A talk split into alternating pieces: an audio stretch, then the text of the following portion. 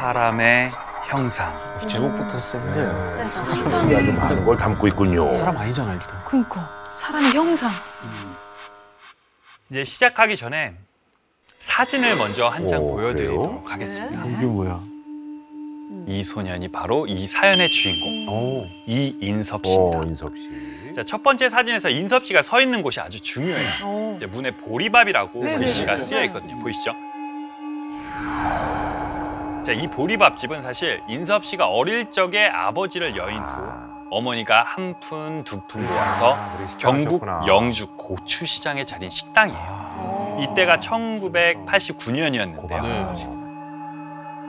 천진난만한 소년이었던 인섭 씨는 곧 이곳에서 평생 잊지 못할 충격적인 사건을 겪게 됩니다. 어, 당시 인섭 씨와 어머니는 식당에 딸린 단칸방에서 살고 있었어요. 그렇게 사, 네, 맞아. 그렇게 어느 날 아주 반가운 손님이 찾아왔죠. 인섭아 삼촌 왔다. 삼촌. 아 인섭이 잘 지냈어. 오빠 여기까지 어떻게 왔어? 아이 뭐 어떻게 오긴 선물 하나 가져왔지. 어, 이거 뭐야?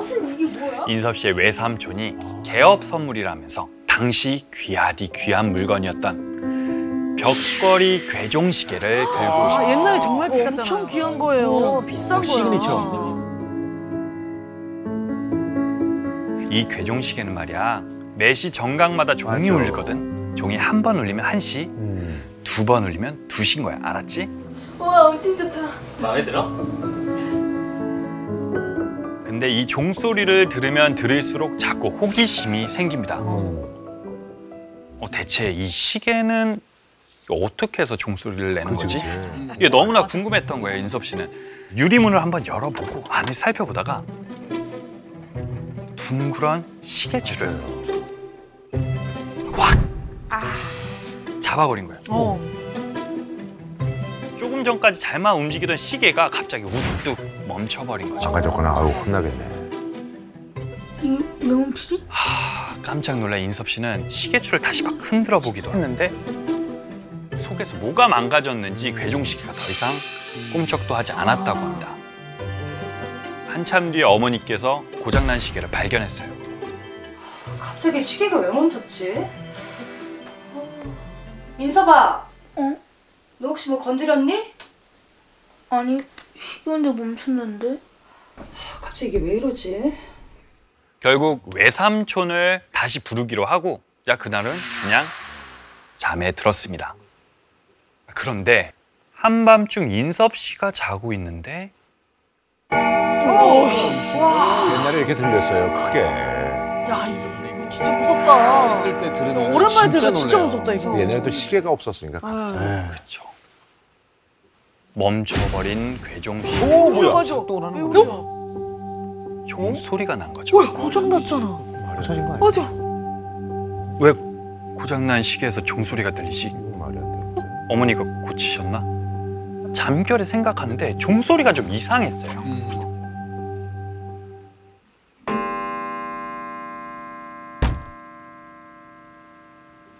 이 종소리 사이에 땡, 땡, 뭐야? 땡? 이런 소음이 섞여 있었던 거죠. 오. 인섭 씨가 이상하다고 싶어서 시계를 바라본 순간 인섭 씨는 입을 틀어막고 말았습니다.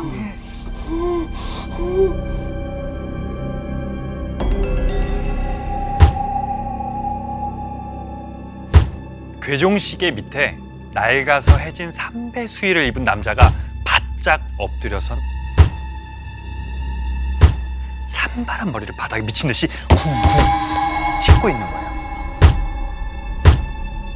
그런데 자 그 남자가 움직임을 뚝 멈추더니 처박고 있던 고개를 서서히 드는데 다 터진 이마에선 피가 뚝뚝 떨어지고 꼭 인섭 씨에게 다가오려고 하는 것처럼 몸을 서서히 내밀기 시작했대요. 무서워, 무서워, 오지마, 오지마, 오지마, 오지마, 엄마, 엄마, 오지마, 오지마, 엄마,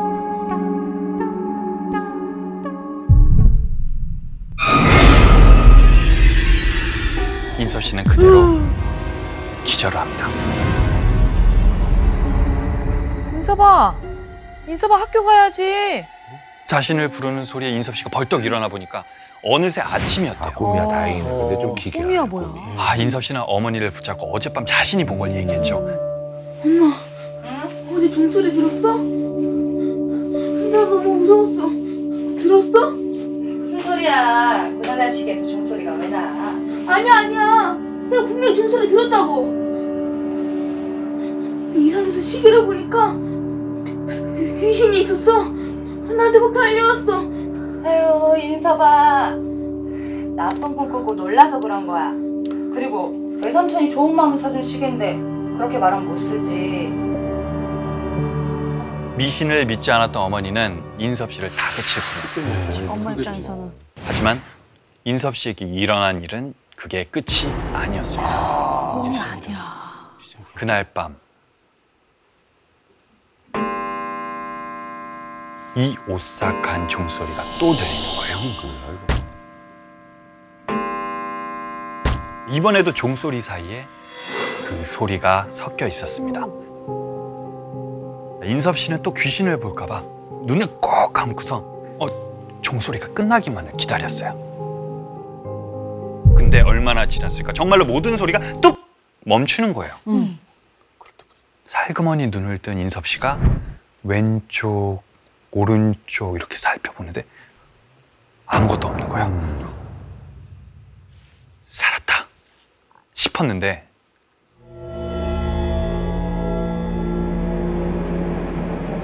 그 남자가 인섭 씨의 머릿맡에 앉아 있던 겁니다. 너도 나처럼 될 거야. 너도 나처럼 될 거야. 그 남자가 원통하듯 소리를 치며 인섭 씨를 막 이렇게 끌어내리려고 했대요. 인섭 씨는 발버둥치다 또 정신을 잃었죠. 그후 인섭 씨는 안색은 점점 새까맣게 변하고 헬쑥해져 갔죠.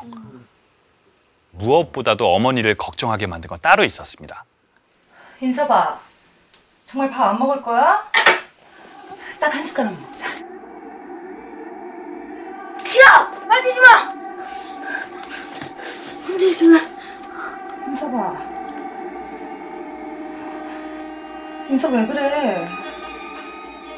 어, 어떡해. 그렇게 어머니의 말을 잘 듣던 순한 아이였던 인섭 씨가 어머니가 만지기만 해도 기겁을 하면서 자꾸만 방구석으로 숨는 거예요.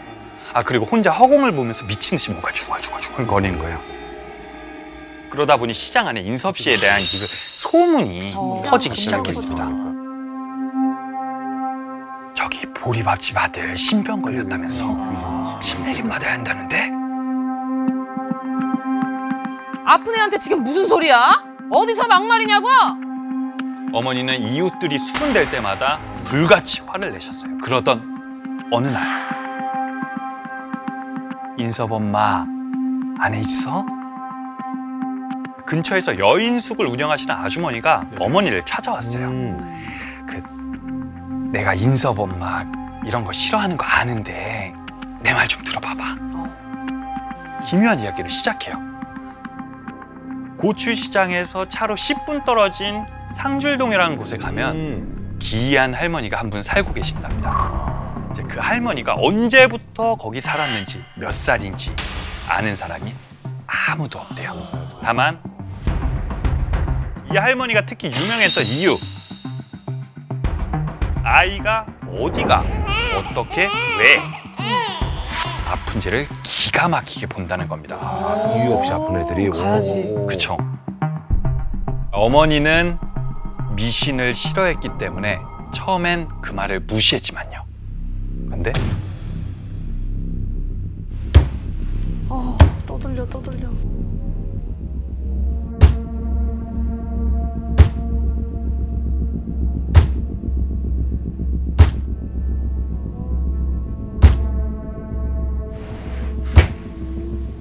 인서봐. 인서봐, 뭐해?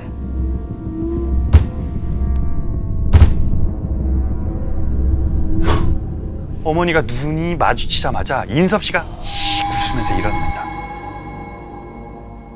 너도 나처럼 될 거야. 너도 나처럼 될 거야. 아, 그 남자. 그 그 남자. 나도 너처럼 될 거야. 나도 너처럼 될 거야.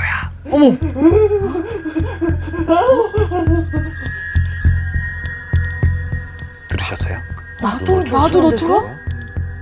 어머니가 이대로 가다간 하나뿐인 아들을 잃을 수도 있겠다는 생각에 결국 상줄동의 그 할머니를 찾아뵙기로 합니다. 그곳은 오래된 나무 문갑이며 병풍, 도자기로 장식된 방이었고 그 가운데 백발을 곱게 쪽지 올린 할머니가 허리를 꼿꼿이 펴고 앉아 계셨대요. 애가 많이 아프나? 꽤 뚫어보는 듯한 눈으로 어머니 얼굴만 계속 뚫어져라 보시는 겁니다. 음. 집에 사람처럼 생게 들어왔을 게다. 그걸 찾아서 태워라. 그래야 애가 산다. 사람처럼 생긴 거? 집에 사람처럼 생긴 것이 있다. 이게 무슨 말이지? 어머니는 일단 집으로 돌아와서 사람처럼 생긴 것 그것을 찾기 시작했어요. 하지만 그게 쉽지가 않았어요. 뭐가 있지? 심지어 문제의 괴종식에 사람을 본듯 무늬라도 있을까 싶어서 시계 아니면 시계추까지 이렇게 막 사, 사, 살폈는데 아무것도 없고 어. 답답해져 어머니가. 다시 할머니께 찾아가서 하소연을 합니다. 아니, 우리 집에는 진짜 사람 형상이랄 게 없어요. 식당 밥그릇까지 다 뒤집어 봤어요. 그러자 할머니가 어머니에게 빳빳한 봉투 하나를 건넵니다. 그렇다면 이 부적을 애랑 네 베개 밑에 넣어놔. 어머니가 못 믿어온 표정으로 부적을 받으려는 그때 할머니가 어머니 손을 덥석 잡더니 또 이렇게 말씀하셨대요. 그리고 애가 뭘 가리키거들랑 그 속을 잘 살펴봐. 가리키면 찾아내는 방법이다. 어머니는 이번에도 수수께끼 같은 말만 듣고 집으로 돌아왔죠. 그리고 다시 밤이 찾아왔습니다. 밖이 깜깜해지자 인섭 씨가 덜덜덜덜 떨기 시작했대요. 올 거야. 무서워. 인서봐. 어떡하니 정말. 그래 인섭 씨를 지켜보던 어머니는 아, 믿져야 본전이다 이런 생각에 할머니가 준 부적을 인섭 씨와 어머니의 베개 밑에 넣었어요. 근데 그 베개를 베자마자 인섭 씨가 아주 편안한 얼굴로 잠이 들었답니다. 어머니가 너무나 신기하면서 안심하고 그 옆에 누우셨어요. 예.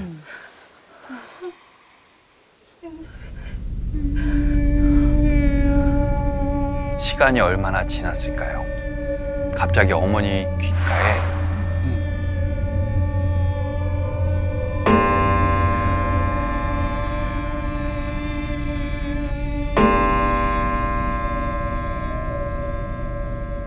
종식의 종소리가 들리는 겁니다. 엄마 귀, 이거 이제? 엄마 귀에 들려. 어, 뭐야. 저 시계 한참 전에 고장 났는데.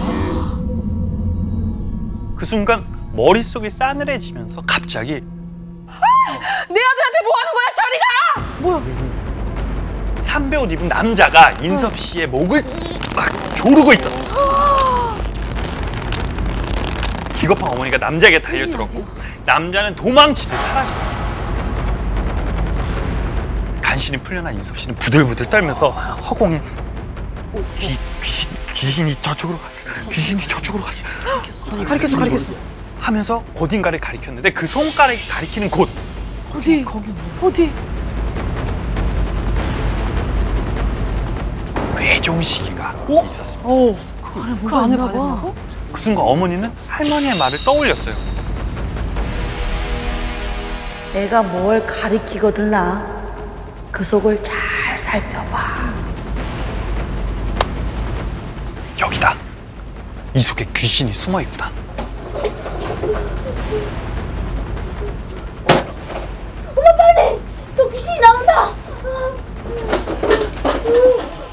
인섭 씨가 울면서 소리치자 어머니는 급한 마음에 괴종 시계를 번쩍 들어서 밖으로 나가서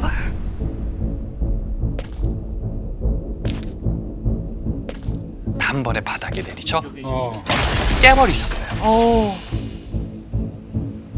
그리고 바닥에 흩어진 조각을 살피는 순간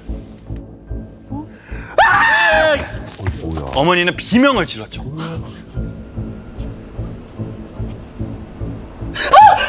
흩어진 시계 부품과 나무 조각 사이에 뭐가 있고? 온 집안을 뒤져도 아무것도 나오지 않았던 그것. 부적? 뭐죠? 사람처럼 생긴 그것. 뭐야? 인형 같은 부적 아니야? 부적 그림? 전통 혼례를 치르는 신랑 신부 어. 꼭두각시 인형이 어머. 숨어 있었던 겁니다. 똑같이 인형? 맞아요. 꼭두각시 인형. 정말 소름 끼쳤던 건 낡고 해져서 본래 모습을 잃어버린 신부 인형과는 달리 신랑 인형은 어제 칠한 듯 표정이 생생하게 살아 있었다는 겁니다. 어머니는 당장 그 인형들을 부적과 함께 태워버렸고 인섭 씨는 이상한 행동을 멈추고 기적처럼 오 다행이네. 건강을 되찾았다고 합니다. 오. 그 괴종시계 때문이었어. 자, 어머니는 인섭 씨를 괴롭힌 것의 정체가 궁금해서 할머니를 다시 찾아갔어요. 음. 우리 인섭이가 본 게 뭘까요? 그 인형들은 또 뭐고요? 그 인형 그게 상사병 걸린 총각이 좋아하는 처녀랑 어떻게든 짝짓고 싶어서 술수를 부린 거야. 이해가 되시나요?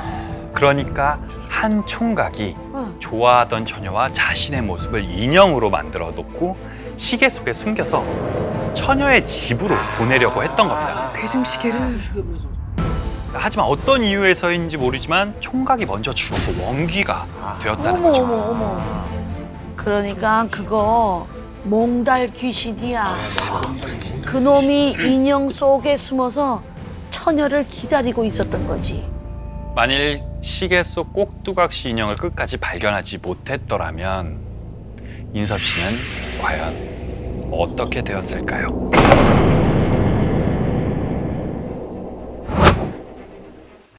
더 많은 이야기는 목요일 밤 MBC 심야 괴담회에서 들을 수 있습니다.